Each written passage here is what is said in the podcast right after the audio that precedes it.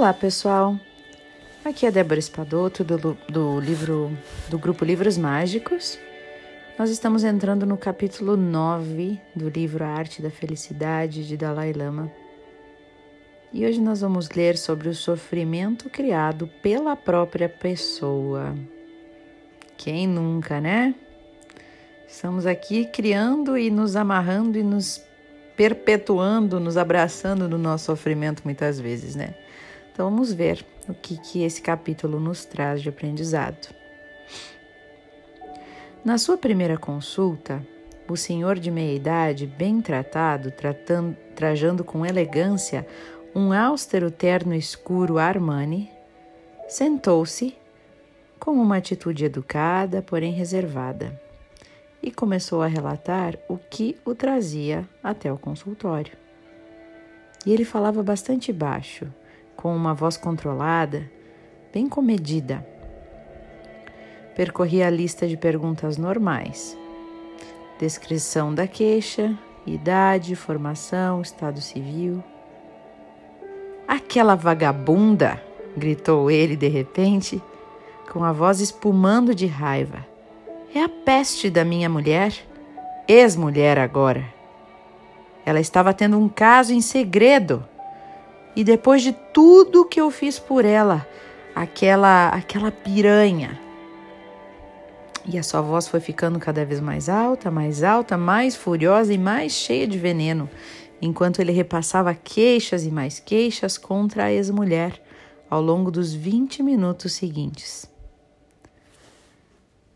A sessão estava chegando ao fim e, percebendo que ele estava só ganhando ímpeto e que poderia facilmente continuar a falar daquele jeito por, hora, por horas, eu tentei direcioná-lo, né? Bem, disse eu, a maioria das pessoas tem dificuldade para se ajustar a um divórcio recente. E sem dúvida, esse é um assunto do qual poderemos tratar em sessões futuras. Disse eu em tom conciliador. Por sinal, há quanto tempo você está divorciado? Há 17 anos, completos em maio. então, né? 17 anos que a pessoa estava agarrada naquela raiva deste divórcio, né? E deste desta traição. No último capítulo, examinamos a importância de aceitar o sofrimento como um fato natural da existência humana. Embora alguns tipos de sofrimento sejam aceitáveis, outros são criados pela própria pessoa. Estudamos, por exemplo, como que a recusa em aceitar o sofrimento como sendo parte natural da nossa vida pode levar a pessoa a se considerar uma eterna vítima e assim comece a culpar os outros pelos seus problemas, o que é uma receita infalível para uma vida infeliz. No entanto, também aumentamos o nosso sofrimento de outros modos. Com extrema frequência, perpetuamos a nossa dor e mantemos ela viva com a repetição infinita das nossas mágoas em pensamento, ao mesmo tempo que exageramos as injustiças sofridas, não é assim? Repassamos nossas lembranças dolorosas, talvez até com o desejo inconsciente de que algum, de algum modo rever todas aquelas cenas mude a situação, mas a verdade é que ela nunca muda. Naturalmente, às vezes, essa infindável narração das nossas desgraças pode servir a um objetivo limitado. Ela pode acrescentar, dramatic... ela pode acrescentar dramaticidade e uma certa emoção à nossa vida, ou até despertar atenção e solidariedade nos outros, né? Mas isso parece não compensar a infelicidade que continuamos a suportar. Ao falar sobre como aumentamos o nosso próprio sofrimento, o Dalai Lama deu uma explanação. Ele disse o seguinte: Podemos ver que há muitas formas pelas quais contribuímos ativamente para a nossa experiência de sofrimento e de inquietação mental.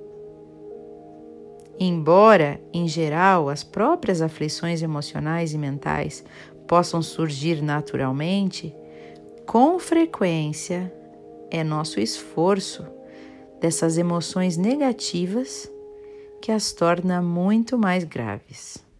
Será que não? Por exemplo, se sentimos raiva ou ódio por uma pessoa, tá? Há menor probabilidade então de que essa emoção atinja um nível muito intenso se nós deixarmos essa, emo essa emoção de lado. Porém, se pensarmos nas deslealdades que nos teriam sido feitas, nas formas pelas quais fomos tratados injustamente, e se não pararmos de remoer e remoer e remoer, remoer essas coisas o tempo todo, isso vai alimentar o quê? O ódio. Essa atitude confere ao ódio muito poder e intensidade. Naturalmente, o mesmo pode se aplicar a algum apego que tenhamos por alguma determinada pessoa. Podemos nutrir esse sentimento pensando em como a pessoa é linda, e enquanto não paramos de pensar nas qualidades projetadas que vemos na pessoa, o apego vai ficando cada vez mais forte. Isso demonstra, entretanto, como nós podemos, através do pensamento e da familiaridade constante, tornar nossas emoções mais fortes e intensas. Também costumamos aumentar a nossa dor e nosso sofrimento sendo excessivamente sensíveis, reagindo com exagero a fatos nem tão significantes assim, e às vezes levando as coisas para um lado muito pessoal. Quem nunca, né? A nossa tendência é a de levar fatos ínfimos muito, muito a sério e, e, e ampliá-los de modo totalmente desproporcional, ao mesmo tempo que permanecemos indiferente ao que é realmente importante. Aqueles fatos que têm efeitos profundos na nossa vida, além de consequências e implicações duradouras. Será que você faz essa inversão aí? Isso me lembra agora é, que às vezes a gente acontece algo pra gente, mas a gente na hora de contar para alguém a gente dá uma sensacionalizada, né? Parece um comercial assim. A gente vende aquela ideia do quanto sofremos. Não é assim? Às vezes tá, pegou um trânsito, não sei o que, foi, não foi bom, mas aí chega em casa e fala: "Nossa, peguei um trânsito assim, ó, e cria e contar a historinha da, né, do boi da cara preta lá, para contar aquela história. Aumenta assim uma proporção, um exagero que não, não é a realidade, né? Repare na maneira como você reconta os fatos que aconteceram com você. Será que a gente não dá uma exageradinha? E para quê, né? Lembra que a pergunta? Por quê? Nos pergun por que que a gente exagera? Vai lá buscar em você, fazer, escavar, né? Até encontrar a raiz. Por quê? Porque eu quero chamar atenção, aí eu aumento o meu sofrimento para as pessoas prestarem atenção em mim, ou porque eu quero é, causar uma inveja, daqui a pouco eu aumento para o lado bom, para o lado positivo, eu quero me sentir superior, né? Voltando ao livro. Por isso, Creio que o fato de sofrermos ou não depende em grande parte de como reagimos a uma determinada situação. Por exemplo, digamos que tenhamos descoberto que alguém está falando mal de nós pelas costas. Se reagirmos a essa informação de que alguém está falando mal de nós, se reagirmos a esse fato negativo com uma sensação de mágoa, de raiva, somos nós mesmos que estamos destruindo a nossa paz de espírito. Não é? A nossa dor é a nossa própria criação pessoal. Porque a pessoa lá falando mal, ela não nos atingiu, a menos que a gente deixa aquilo nos atingir e a gente cria uma emoção a partir daquele fato.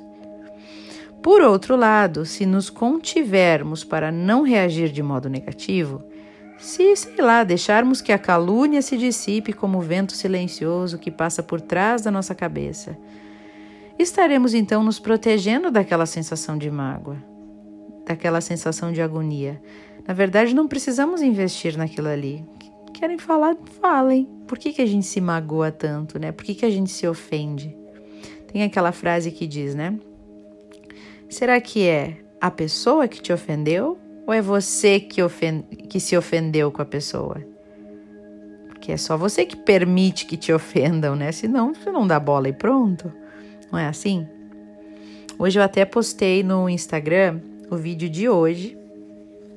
É sobre é sobre isso, né? É você é, é as pessoas que te incomodam Daqui a pouco tem aquela pessoa que a gente não gosta muito, né? Que ela te incomoda, ela é uma desafinidade, não tem afinidade com ela, ela te irrita. Mas será que é a pessoa que te irrita, a pessoa que te incomoda ou é você que se irrita com ela? Porque a gente só vê no outro aquilo que está dentro de nós, né? Até uma pessoa muito querida, é, ela me mandou uma mensagem falando coisas muito bonitas a meu respeito, né? E eu disse para elas, para ela o seguinte, que se ela tá enxergando aquelas coisas tão maravilhosas em mim, é porque ela tem aquilo dentro dela. Porque a gente só enxerga o que a gente tem, senão não enxergaria. Senão passa batido, né? A pessoa pode estar tá sendo maravilhosa, fazendo uma coisa incrível, mas se a gente não tem aquilo dentro de nós como referência, a gente não não, não faz o espelho, né? A gente não percebe. Da mesma forma, a questão negativa, gente, né? Daqui a pouco a pessoa fez algo horrível para ti, né? E aí alguém chega e te diz assim: "Nossa, tu viu só o jeito que ela falou contigo? Que grossa". Aí tu fala: "Sério, eu nem percebi". E você não percebeu mesmo. Porque você não tem aquilo em, em você, né? Então a gente só vê no outro aquilo que a gente tem em nós certo? Então, deixar a pessoa é, nos ofender é se, a gente, se algo que a pessoa nos disse ou fez nos ofende, é porque tem um pouco daquilo dentro de nós também, né? Daquela, daquela, daquele tipo de atitude tem também dentro de nós. A gente reconhece como algo que está em nós, está dentro do nosso radar aqui, do nosso GPS, né? Em, certa, em, em certo nível também já fomos, já agimos daquela forma, ou somos assim e não percebemos, né? E por isso que aquilo nos incomoda. E por isso que a gente se ofendeu tão gravemente, né? Então, logo, para finalizar agora essa parte aqui do áudio, tá? Logo, embora nem sempre sejamos capazes de evitar situações difíceis, podemos modificar a intensidade do nosso sofrimento pela escolha de como reagiremos à situação. E é interessante, né, pessoal? É, agora encerro o nosso áudio, mas só para encerrar o que eu estava falando, é, definir como a gente vai reagir é um poder que a gente só vai adquirindo e desenvolvendo a partir do autoconhecimento. Como é que eu vou saber que quando alguém me ofende, porque não é que a pessoa me ofendeu, eu me ofendi com ela, né? Como é que eu vou saber que quando a pessoa me ofende, é, é, tá dentro de mim aquilo ali? E aí eu posso escolher a partir de então reagir de forma diferente. Geralmente é muito impulsivo, né? Nós reagimos, a reação ela é, é causa e efeito, né? Bateu, bateu de volta, é assim que a gente é. Mas o autoconhecimento vai nos desenvolvendo esse poder de percepção aguçada, né, de nós mesmos. Não, peraí. Por quê? O que que tem nessa outra pessoa, né, que está mostrando algo negativo a meu respeito?